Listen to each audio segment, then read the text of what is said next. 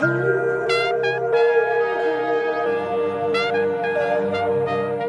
привет, это подкаст «Да», меня зовут Дима. Меня Аня. В этом подкасте мы обсуждаем вещи, которые нам не безразличны, которые нам важны. И для нас этот подкаст — это своеобразная психотерапия, в которой мы общаемся друг с другом. И это самое важное. Все именно так. Мы рады вернуться после такого продолжительного перерыва. Мы не записывали полтора месяца. Но самое главное, что мы записываемся сейчас. Да, у нас была 9 марта попытка, попытка записи, но она из-за технической ошибки, к сожалению, прервалась.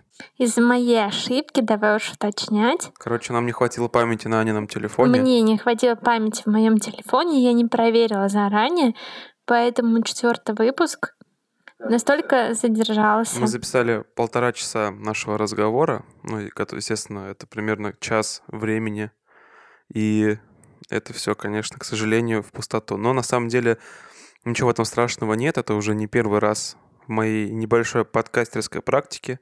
Но это было тяжело, когда ты полтора часа говоришь для того, чтобы это записать и а, показать как минимум своим друзьям.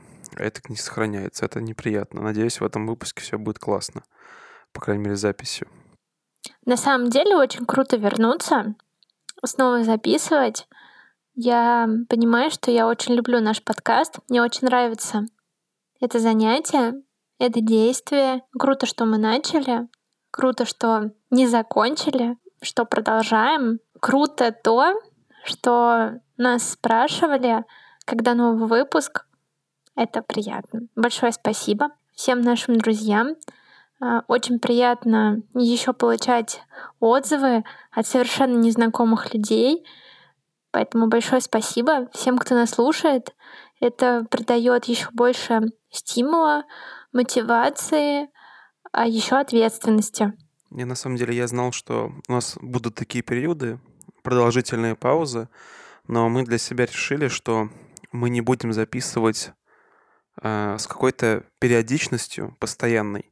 То есть мы будем записывать тогда, когда у нас будет возможность и желание записывать. Но вот сейчас мы довольно долго готовились к этому выпуску и прям старались развернуто определить темы. И то, что мы сейчас записываем, мы прям себя настраивали на запись и готовились. Ну, хотя бы просто морально. Мы поняли, что нужно записывать подкасты, когда ты чем-то наполнен, когда ты чем-то можешь поделиться, что ты можешь сказать. Но у меня в жизни очень часто бывают моменты, когда мне нечего сказать, когда мне хочется побыть в себе или когда мне просто нужно побыть в себе, нужно о чем-то переосмыслить, что-то в голове у себя повернуть. Но сложилось так, что мы э, вот это вот первое время, конец февраля, у нас было очень насыщенное на работу. Были все в деятельности. У меня были съемки, у Ани были заказы. И у нас просто не было времени для того, чтобы сесть и записать. И параллельно я начал читать книги. Для себя я понял, что мне абсолютно необходимо насыщаться. И сейчас у меня очень много купленных, скачанных профильных книг для самообразования. И последнее время конечно, у нас уже не насыщена работой, у нас уже... Не как насы... у всей России. Да, у нас уже не насыщено заказами, потому что все пошло как-то не так в России, и это, мне кажется, только начало всего этого. Гречка, конечно, мы не закупались, и, и как только мы почувствовали вот этот вот э, момент, когда все получается, все налаживается, произошло то, что произошло. Как и в России, как в Китае, как и в Италии, как и в других странах. Сейчас, конечно, рынок, по крайней мере у меня, почти все производство потихоньку останавливается, и никаких новых съемок, новых проектов, новых мероприятий не намечается.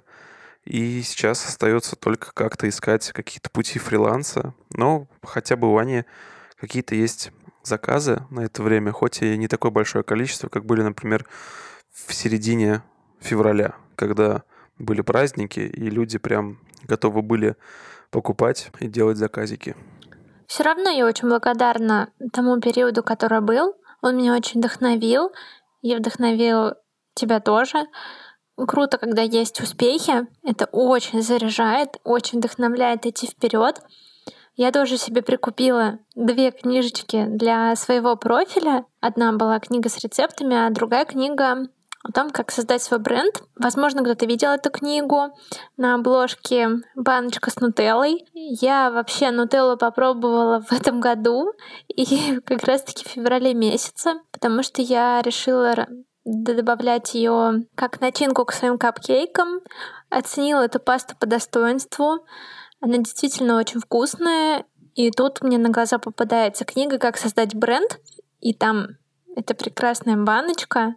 И мне стало жутко интересно, как появился бренд Нутелла. И я потихоньку изучаю историю возникновения. Очень интересно, но, честно говоря, мне сложновато читать. Не потому, что я не умею читать, я умею читать, все в порядке, а потому что из-за огромного количества имен, брендов, какой-то информации, вот. Это не типичные книги, которые я люблю, книги по психологии, вот, э, где все все по полочкам. Нет, это другая совсем литература, и поэтому к ней надо тоже привыкать, и я эту книгу очень растягиваю, я ее очень медленно читаю, но, возможно, это хорошо, потому что информация более лучше раскладывается у меня по полочкам. Вот. Что еще? Да все, в принципе, нормально. Я рада тому, что есть заказы даже в такое время. Я рада, что сохранился большой процент людей со здравым смыслом, которые адекватно воспринимают информацию, адекватно воспринимают происходящее вокруг, которые тоже заботятся о своей безопасности, о своей гигиене. И вообще, ну, в моей жизни за 24 года я впервые вижу такую ситуацию, когда мы находимся в положении, каждый человек находится в таком положении, положение ответственности и ответственности по отношению к другому человеку. Мы сейчас все несем ответственность не только за себя, но и за других людей. И это очень круто. Это очень круто, потому что это развивает наше эго, точнее его подавляет. Мы больше думаем о других, и это не может не радовать. Конечно, у сложившейся ситуации, помимо всех этих минусов, тоже есть небольшие, но плюсы, как и в любых ситуациях. И один из этих плюсов — это большое внимание к личной гигиене. Я считаю, что это очень круто, что сейчас больше людей об этом думают. У нас всегда с Димой были антисептики, даже когда мы жили в Тольятти, у нас были эти гели для рук, мы обрабатывали руки, не говоря уже о том, как после нашего переезда в Москву эти гели у нас стали еще чаще появляться у нас дома. А продукты мы мыли после магазинов. В принципе, наша гигиена была всегда на, я считаю, на достаточно нормальном уровне, но сейчас она стала прямо еще на еще лучше, еще сильнее. Вот. И это, это очень круто.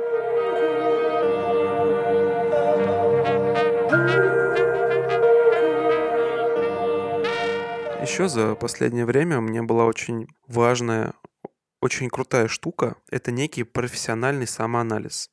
Мы с моим другом, он, в принципе, мне эту тему и подогнал, мы провели такой опрос меня, где я сам же себе отвечал на вопросы, которые связаны с моей деятельностью, вообще с моей работой. Кто я, кто, чего я хочу, как я себе думаю, как обо мне думают другие люди, какие мои профессиональные плюсы, какие мои профессиональные минусы и т.д. и т.п. Мы сидели примерно часа два, и за эти два часа мы я для себя очень много чего открыл в себе, очень много чего понял, что касается моей деятельности и как мне в этом развиваться, какой путь мне избрать и что мне для этого нужно. И я считаю, что подобный самоанализ необходим любому человеку, кто, в принципе, имеет какую-то профессию и который хочет в ней развиваться. Из-за того, что я нигде не учился на оператора, на режиссера, мне сейчас приходится самостоятельно обрастать людьми, связями, чтобы в этой сфере развиваться, чтобы была работа, и чтобы люди знали, что есть я, и я чем-то ценен. И вот эти вот какие-то ценности самостоятельные, их нужно было для меня определить. Например, я прекрасно понимаю, что у меня есть насмотренность и есть хороший вкус. Но очень мало опыта. И люди, например, продюсеры, которые набирают съемочную команду, или же режиссеры, которые набирают съемочную команду, когда будут решать, кого им нанять, они могут выбирать между более опытным и профессиональным человеком и мной. И выберут меня, потому что помимо того, что я не совсем опытный, у меня есть некоторые плюсы. Например, это моя ответственность и высокое чувство эмпатии. Например, у меня никогда не было случая, чтобы я где-то опоздал, либо сделал работу позже, чем мы договаривались. Это, я считаю, вот это очень важным плюсом, потому что очень многие в этой творческой среде могут позволить себе из-за своего самомнения относиться пренебрежительно к работе, потому что ну, в Москве, опять же, людей много, много продюсеров, много съемок, много куда могут позвать. И опять же, конечно же, определил для себя сферу, в которой мне ближайшие годы, в которой я буду ближайшие годы двигаться. И вот этот самоанализ, это очень важная штука, я вообще всем это рекомендую сделать. Да, и в последнее время, э, помимо глобального простоя рынков, и не только съемочных, и не только видеопродакшенов, также пропали из магазина вещи там первой необходимости. Конечно же, это гречка, и туалетная бумага. Нет, на самом деле я говорю про какие-то обычные средства защиты, вроде э, антисептиков для рук. И в, ни в одной в аптеке его нет. И мне пришлось, например, поскольку бывают случаи, когда нам нужно выходить из дома и нужно непосредственно контактировать с людьми, и не только как бы воздушно, а то есть касаться чего-то, чего касались другие люди. А, это как бы самый основной источник передачи вообще всего, любых почти инфекций, любых вирусов, любых бактерий. Мне пришлось купить изопропиловый спирт. Это почти то же самое, что и обычный этиловый спирт, только его не пьют. А используют для, почти для этих же целей. Нам пришлось заколхозить антисептик, а теперь мы гоняем с антисептиком, в котором 85% спирта, немножко глицерина и, и вода. Хотя бы так мы стараемся обеспечивать безопасность себе и другим людям. И вообще сложившаяся ситуация в мире, и в частности в России, она открывает некоторые возможности. Например, я прекрасно понимаю, что в ближайшее время, скорее всего, это долгое время, это месяц, возможно, два месяца, нам придется быть на карантине, как и многим другим людям. И в эти моменты хочется максимально продуктивно, и эти моменты хочется максимально продуктивно их провести. Очень не хочется паниковать и поддаваться вот этой вот тревоге, которая царит вообще везде. Поэтому я для себя решил сделать то, что я давно уже хотел. Это изучить новые программы, которые мне помогут профессионально. И, конечно же, развивать те навыки, которые мне нужно было развивать, чтобы двигаться дальше. Потому что в постоянном потоке работы очень часто э, времени на это не хватает. Сейчас просто обалденная возможность все свои желания, которые у тебя были раньше, реализовать. Вообще у меня немножечко другое ощущение. Я не могу сказать, что мне какая-то страсть к продуктивному времяпрепровождению. Какой-то у меня вообще эмоциональный спад на данный момент, но я думаю, что это временно, ничего в этом такого нет. Это время для меня больше как время самопознания. Мне хочется как-то в себе больше разбираться, чем в, в своей профессиональной деятельности. Ну, мне нравится, что мы с тобой больше времени друг с другом проводим. Хотя куда еще больше, в принципе. Но мы смотрим классные фильмы, пересматриваем крутое кино, которое можно пересматривать, наверное, бесконечно. Меня это очень радует. И вот на днях мы посмотрели фильм, а, который называется «Брачная история». И просмотр этого фильма, в принципе, вдохновил на создание этого подкаста, предложил нам тему для обсуждения. Поэтому мы сейчас сидим и записываем. Эта тема, которую мне бы хотелось обсудить, она лежит в основе цели нашего подкаста. Одна из целей нашего подкаста — это преподносить важность общения друг с другом. И в фильме «Брачная история» главные герои — это муж и жена, которые жили в идиллии полной, любили друг друга, у них все замечательно. Но проходит несколько лет, и супруга решает развестись, и причиной этого развода становится то, что у нее были невысказанные обиды Точнее, они были такие уже невысказанные и, и накопленные с годами. И для меня вообще проблема их развода, она полностью очевидна. Люди жили друг с другом очень много лет и не рассказывали и не делились о том, что им не нравятся друг в друге. И как по мне, это самое глупое и неправильное, что можно делать вообще в отношениях с людьми. Я, в принципе, понимаю, почему они не рассказывали друг другу о том, что им не нравится, потому что это всегда неприятно говорить о том, что тебе не нравится. Это возможная будущая ссора или скандал, или это просто испорченное настроение. Это, естественно, неприятно. Но поскольку эти люди, которые создали семью, семью очень важно сохранить. И вообще над отношениями нужно всегда работать. И один из аспектов этой работы — это общение. Общение во многом. И когда ты можешь сказать о том, что тебе не нравится, потому что сказать об этом намного тяжелее, чем о том, что тебе нравится. Мы с легкостью и радостью всегда можем поделиться своими положительными впечатлениями, поблагодарить, но вот сказать что-то негативно окрашенное нам всегда тяжелее. Но это делать нужно, потому что это один из важных кирпичиков прочной семьи. Нужно говорить о том, что нравится и не нравится. Это просто обязательно. И вот герои этого фильма этого не делали. У них настал такой момент, когда они друг другу высказали, наверное, все, что они не высказывали годами, когда э, вот этот вулкан и один, и другой, он просто лопнул, и все полилось лавой. Это, это, это было ужасно. Это очень тяжело. И мне бы хотелось снова повторить о том, как важно общаться, как важно говорить обо всем, потому что это важно. Даже какие-то мелочи, это тоже важно. И по сути все складывается из каких-то мелочей. Не сказали сегодня что-то одно, что не понравилось. Это начинает копиться. Это копится, копится до тех пор, пока один из них не захочет уйти. А можно было все решить на начальных этапах. В общем, рекомендуем фильм к просмотру. Очень хороший фильм. Брачная история. Вообще, эта тема, когда тебе нужно сказать человеку то, что в другом человеке тебе не нравится, она всегда очень сложная.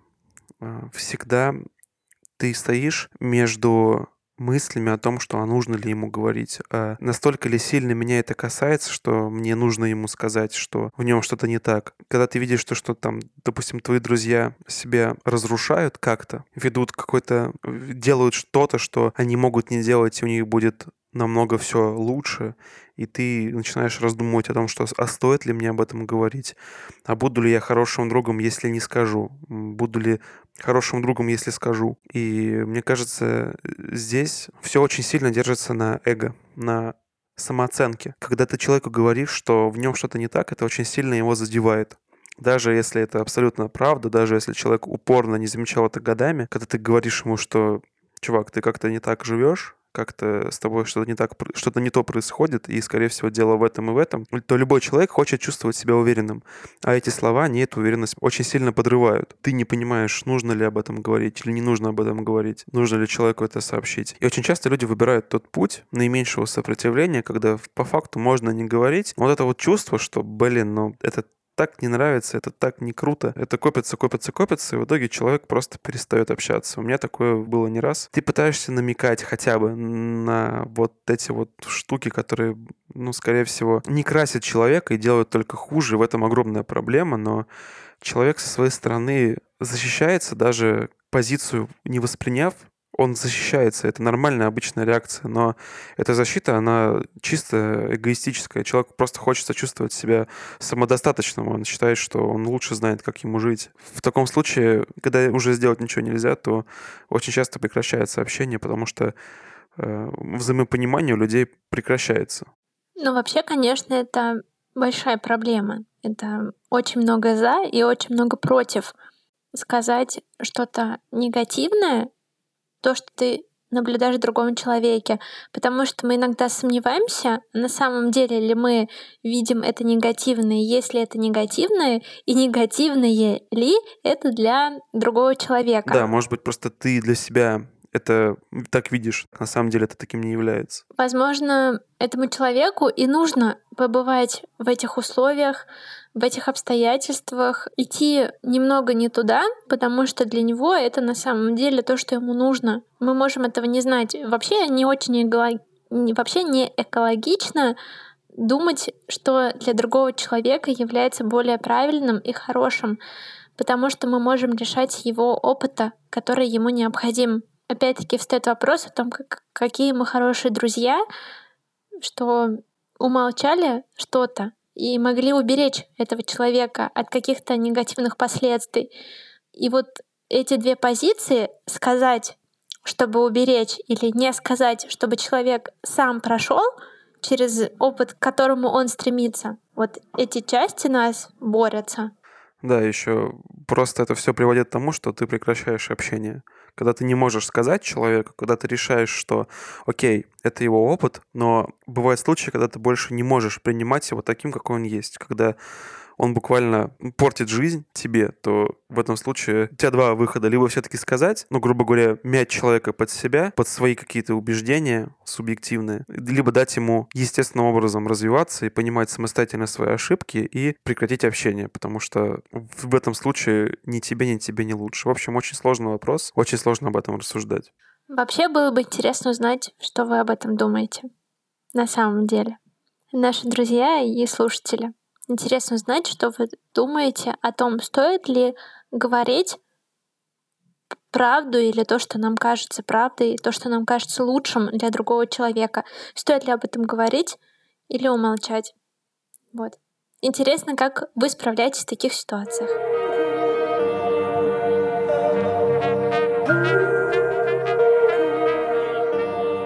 На фоне происходящего в России и в мире, мы понимаем, что у нас, возможно, будет очень сложная финансовая обстановка, и поневоле задумываешься, мы задумывались о том, чтобы на какое-то время вернуться в Тольятти и переждать, грубо говоря, эту бурю. Там, под бурей, я подразумеваю стагнацию рынка, и мы для себя решили, что для нас это будет нам даже сложнее, чем остаться здесь, потому что если мы вернемся, допустим, на три месяца в Тольятти, то нам нужно будет повторить все то же самое, что мы прошли в прошлом году. Это самое сложное, это поиск жилья. Мы решили для себя себя, что мы как-то подготовим почву для того, чтобы через 2-3 месяца успешно стартовать и с новыми навыками входить в рынок и создавать конкуренцию другим уже устоявшимся людям. Опять же, сейчас же получается такое начало кризисного времени, и кризис не всегда объективно плох, как э, люди об этом думают. Например, я для себя решил, что кризис, по крайней мере для моего рынка, это означает, что падает количество проектов, падает средний ценник за проект. И те профессионалы, которые устояли здесь, они теряют много работы из-за нестабильности рынка. Вместе с этим я слышал очень много историй крутых продакшенов, крутых людей, крутых режиссеров и операторов, которые рассказывали о том, что в кризис 2014 года они поняли, что больше так жить нельзя, и начинали думать, как из этого можно выкрутиться. Вот тут я понял, что любой кризис — это очень хорошая сито, через которое просеиваются люди, которые не способны выдержать конкуренцию, либо придумать решения, которые помогут им на рынке остаться. И на самом деле это происходит не только в сфере видеосъемок и видеопроизводства, а на самом деле вообще при кризисе всегда отваливаются э, компании, люди, которые не, не могут приспособиться к этим условиям. И эта обстановка, она дает возможность людям, которые могут к этому приспособиться, которые могут в этом развиваться, могут в этом работать.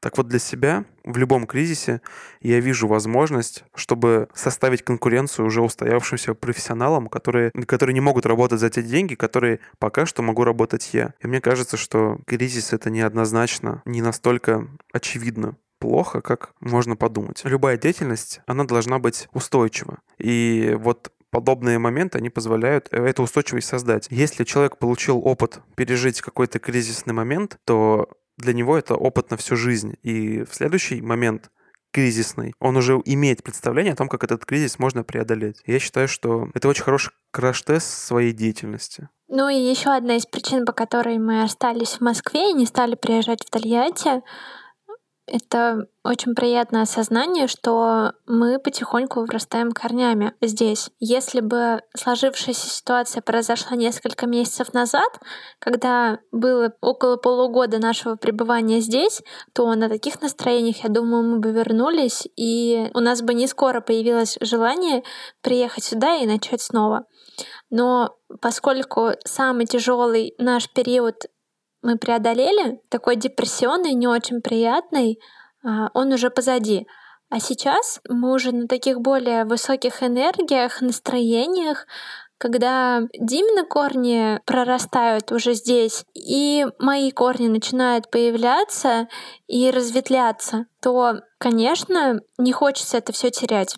Не хочется это все срывать, а наоборот, хочется более углубляться и укрепляться здесь. Мы не просто так переехали сюда, и очень приятно осознать, что у нас есть за что закрепиться, что мы создали для себя то, за что мы укрепляемся.